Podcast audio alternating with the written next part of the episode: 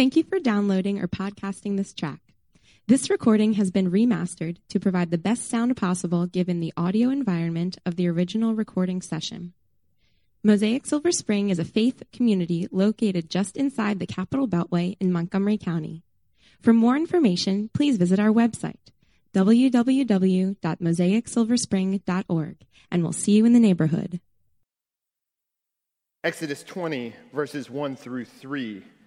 And the Lord, or sorry, and God spoke all these words, saying, I am the Lord your God, who brought you out of the land of Egypt and out of the house of slavery. You shall have no other gods before me. Then over to 1 Kings chapter 18. When King Ahab saw Elijah, Ahab said to him, Is it you, you troubler of Israel? And he answered, I have not troubled Israel, but you have, and your father's house, because you have abandoned the commandments of the Lord and followed the Baals. Now, therefore, send and gather all Israel to me at Mount Carmel and the 450 prophets of Baal, and the 400 prophets of Asherah, who eat at Jezebel's table. So Ahab sent to all the people of Israel and gathered the prophets together at Mount Carmel. And Elijah came near to all the people and said, How long will you go limping between two different opinions? If the Lord is God, follow him. But if Baal, then follow him. And the people did not answer him a word. Then Elijah said to the people, I, even I only, am left a prophet of the Lord, but Baal's prophets are 450 men. Let two bulls be given to us and let them choose one bowl for themselves and cut it to pieces and lay it on the wood and put fire to it. And I will prepare the other bowl and lay it on the wood and put no fire to it. And you call upon the name of your God, and I will call upon the name of the Lord. And the God who answers by fire, he is God. And all the people answered, It is well spoken. Then Elijah said to the prophets of Baal, Choose for yourselves one bull and prepare it first for you are many, and call upon the name of your God, but put no fire to it. And he took that bowl that was given them, and they prepared it, and called upon the name of Baal from morning until noon, saying, Oh, Baal, answer us. But there was no voice, and no one answered. They limped around the altar that they had made. And at noon, Elijah mocked them, saying, Cry aloud, for he is a God. Either he is musing, or he is off relieving himself, or he is on a journey, or perhaps he is asleep and must be awakened. And they cried aloud and cut themselves after their customs with their swords and lances until the blood gushed out upon them. And as midday passed, they raved on until the time of the offering of the oblation. But there was no voice, no one answered, and no one paid attention. Then Elijah said to all the people, Come near to me. And all the people came near to him, and he repaired the altar of the Lord that had been thrown down. Elijah took 12 stones, according to the number of the tribes of the sons of Jacob, to whom the word of the Lord came, saying, Israel shall be your name. And with the stones, he built an altar in the name of the Lord. And he made a trench about the altar, as great as would contain two seahs of seed. And he put the wood in order and cut the bull in pieces and laid it on the wood. And he said, Fill four jars with water and pour it on the burnt offering and on the wood. And he said, Do it a second time. And they did it a second time. And he said, Do it a third time. And they did it a third time. And the water ran around the altar and filled the trench also with water. And at the time of the offering of the oblation, Elijah the prophet came near and said, O Lord, God of Abraham, Isaac, and Israel, let it be known this day that you are God in Israel, and that I am your servant, and that I have done all these things at your word. Answer me, O Lord. Answer me that this people may know that you, O Lord, are God, and that you have turned their hearts back. Then the fire of the Lord fell and consumed the burnt offering and the wood and the stones and the dust and licked up the water that was in the trench. And when all the people saw it, they fell on their faces and said, The Lord, He is God. The Lord, He is God. And Elisha said to them, Seize the prophets of Baal, let no, not one of them escape. And they seized them. And Elisha brought them down to the brook Kishon and slaughtered them there. This is the word of the Lord. Thanks be to God. Let me pray for us. I ask that as we think through just what it means that you are the Lord our God and how that connects not only to the days of Israel when they were asked to choose between Baal and you, God, but the way in which that same temptation challenges us today. Give us the wisdom to see the temptations to worship other places for what it is. Give us the strength to be faithful to you. And in the midst of our failures and struggles, in our weak moments, by the power of your Spirit, meet us there and lift our faces to you. The God who not only gives us his covenant, but keeps it by grace and by love in Jesus. We pray these things. Amen. I think that most of you would agree that it's important to love the people you care about the way that they like to be loved right? So, our default mode may be loving other people the way we want to love them, or the way that it's convenient to love them for ourselves, or uh, maybe what we think is best. Uh, but if uh, you're a hugger and the people around you are not huggers, then while you hugging them may be an expression for you of love, they may not feel that way, right? And so it's important that you understand uh, how it is that love gets communicated. And a number of years ago, Gary Chapman wrote this best selling book that sold thousands upon thousands of copies called The Five Love Languages, right? And he basically in the book is unpacking this acts of service, gift giving, physical touch, quality time, words of affirmation. He's kind of highlighting the different avenues with which people experience love and in which they may want to be loved and encourages us, the readers, to think through that. What love language do we prefer? What love language does our spouse or our friends or the people around us or those who we would reach out to care for? What is their love language? Last week, as we opened the Ten Commandments, we went to the New Testament and heard from the words of Jesus that one way to characterize all the law and the prophets is that it involves loving God with all of who you are. And so, one of the ways in which I would encourage us week over week as we come through to the Ten Commandments and read them, not only the commands, but uh, uh, examples of how that either goes well or doesn't go well, and we see this unfold through the life of the people of God, is to see it as a type of uh, an avenue or a way in which we can demonstrate our love for God. So you could think of the Ten Commandments as 10 rules that must be followed, and in a sense, that's true, but it's certainly more than that. If we want to love God, and most of us would say, I think that we want to love God. Uh, we want to turn to Him. We want to have that reflected in our lives. Then in the Ten Commandments, we have, in a sense, 10 avenues, 10 perspectives, 10 angles for what it means to love God with all of who we are. And this morning we pick up that first command. It's in Exodus chapter 20, verse 3. It's back on page 3 in your worship guide. You shall have no other gods before me. To have other gods is not only to not speak God's love language, it's to fail to love Him at all.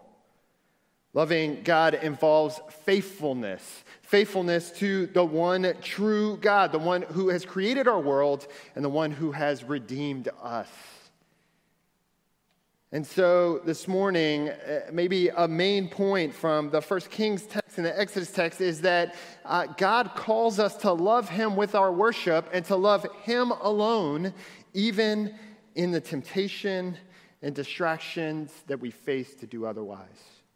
We are called to love God, to love Him alone, even in the face of temptations and distractions to turn other directions. That's what it means when God commands his people that you shall have no other gods before me. And so when God's people had chosen to test that, King Ahab had set up Baals and prophets of Baal, other gods that the people could worship, whether because they were looking for other options in their life or whether because they just felt the pressure because the king said. And so the power dynamic in their day steered them toward uh, worshiping this other God as well. God recognizes this and sees it for what it is it's a failure to love Him and to love Him exclusively. It's unfaithfulness on behalf of the people. It's a spiritual infidelity to uh, give up their relationship to the God who delivered them from Egypt and who's brought about their very redemption and to go off and to worship other gods. And so he sends the prophet Elijah to call to them and to recognize how this dynamic is playing out. So in verse 21 of 1 Kings chapter 18, Elijah does just that right? He shows up. He says to the people, I, even I, I'm sorry, before that, he says, How long will you go limping between two different opinions? If the Lord is God, follow him, but if Baal, then follow him. This language of limping back and forth, it was uh, a way of communicating that they weren't faithfully serving one God, they were hedging. They were going back and forth. They were being unfaithful. They were of two minds. They were failing to fulfill God's rule of love to love Him and Him alone. And so it sets up this conflict between the prophets of Baal and Elijah. And they bring about the bull and they set up altars and then they say, Let's pray. And whoever's God responds, that's the one true God. And let's do it in front of all of the people so that people can see God's demonstration of power. And so, while in one sense you get the prophets of Baal calling out, crying out, even cutting themselves, they are trying to get the attention of their God to bring down fire. And then you have Elijah, who uh, elbows them a little bit in that process and then uh, brings all of the people near to him, and then he prays. But the chief character in this conflict is God Himself. And the reason why He's the chief character is because the chief question is who is the real God here? Will the real God show up? And so, with all of the religious practices and with the altars and with the bulls, all of those are the circumstances that are trying to get at the question of who's the real God here. So, when Elijah prays, and God responds. It's Him showing up in the story, showing that He is alive, that He is the God who created the world, that He is the God that redeemed His people, and that He is the God who calls to His faithful elect, or He calls to His elect and asks them to be faithful, commands them to return, he sends the prophet to plead with them, to hear His command, and love Him in line with the rule of love. That same living God continues to call to us today. And that's important because I know when we hear the story, and it is a fantastic story. I wish we had the full amount of time to dig in and go through it. You can read it later. I'm glad to talk about it after the service this morning. It's fantastic. There are lots of questions, fair questions. But part of the challenge of the story is the whole calling down a fire, the bulls, and the altars. Those things are a bit foreign to us. Like, what does that have to do with me? Well, here's where the connection sits While you may not wrestle with poles of Asherah or the god Baal, you may not hear prophets who are calling you to worship him. You have lots of temptations and distractions to take your worship elsewhere. We live in a pluralistic society. There are pressures that push in on us that call to us to actively go worship other things.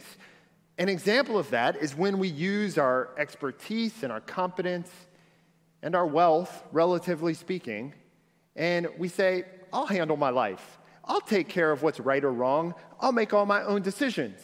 And you go down that path until uh, you need something and you may ask God for help in that moment, but then you go back this way. That is limping between the one true God and your own competence. It is limping between the one true God and the resources that you have.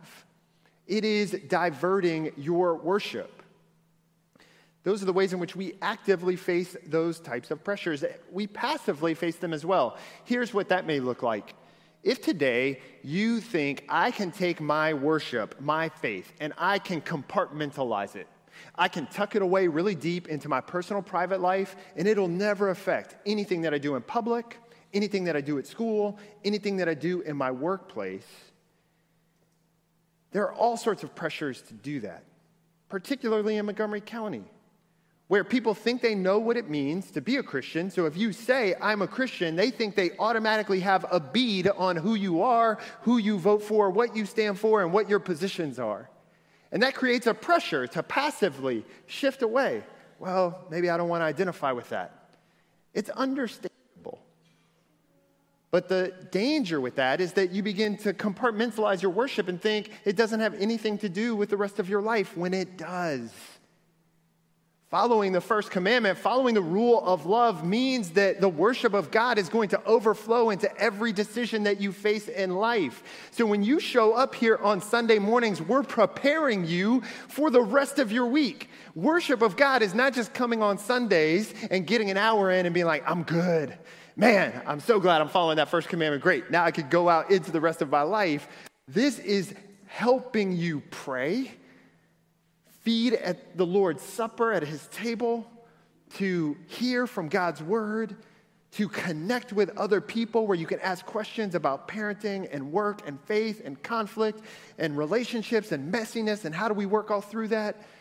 It's preparing you to take that worship into all the rest of your life. All of life is worship. And so there's this temptation to passively turn away, deflect, compartmentalize. And we face that, you face that.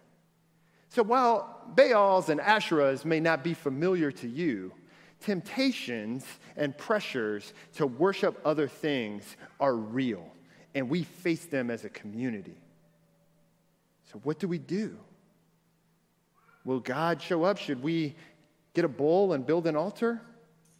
What are our options to know who the one true and living God is in the face of power and wealth and cultural pressure and our own sense of how do we figure out how to navigate this world? Where is our hope to be found?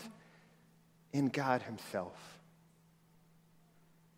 In 1 Kings, God sends the prophet Elijah to show up and to call his people to faithfulness. And then God displays judgment pouring fire out on that altar. And in the text, it's emphatic. It, it, basically consumes everything, it takes care of it all. It answers the questions and leaves no doubt, right?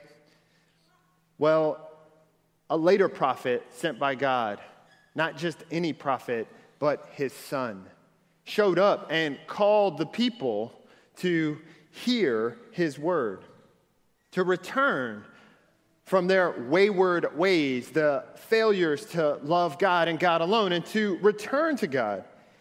This prophet, Jesus of Nazareth, not only pointed the people the direction to go, not only called them to himself and invited them freely to receive God's grace and participate with him in what God's doing, but here's the big difference, and it's important as we face these temptations Jesus himself took on the judgment for us. So instead of everyone watching the judgment get poured out on a bull on an altar, when Jesus, not on Mount Carmel, but on Mount Calvary, took upon himself the judgment of God, when we hear, think, see, and do business with the cross, we are doing business with God's judgment that was due us being poured out on Jesus for our sake. So, if in the Ten Commandments, God is uh, directing people, so on Mount Sinai, God directed his people how to love him. On Mount Carmel, they were corrected on how to do that more faithfully. On Mount Calvary, they were protected and connect it to God Himself. That is what we are invited into as Christians. So, our hope in the face of the temptations that we face to go our own ways actively or to passively compartmentalize and turn away, our hope on how to navigate that well is found in Christ and Christ alone. The one who protects us from God's judgment and connects us to God Himself. Being united to Him, we can faithfully follow the first commandment, not because we're trying to measure up to what God's doing, but out of uh, thankfulness and faithfulness to a God who's provided. That's what it means for us to follow the rule of love, to give all of who we are in all of our worship, in all of life to God. And that when we struggle or fail to do that, that we turn to Him cry out, give thanks for Jesus' work for us, and by the power of his Spirit, ask the triune God to lead us forward. As a church, that's what we're encouraging one another to do. That's how we think through God's call to faithfulness. And that's where our hope is found in the midst of our own struggles. The living God who calls us to worship him is an act of love, even in the face of temptation, even in the face of distraction he has provided for us. Let us encourage and spur one another on. Let us work out what that looks like to worship faithfully, not just on Sunday morning, although that's an important part, but in the day in and day out of life. Let me pray. Got to ask that as a community, you will provide for us that as we face temptation or struggle that are particular to the Metro DC area, to Montgomery County, to the places where we work and go to school and live, God, I ask that you will provide for us and encourage our hearts through Jesus. Amen.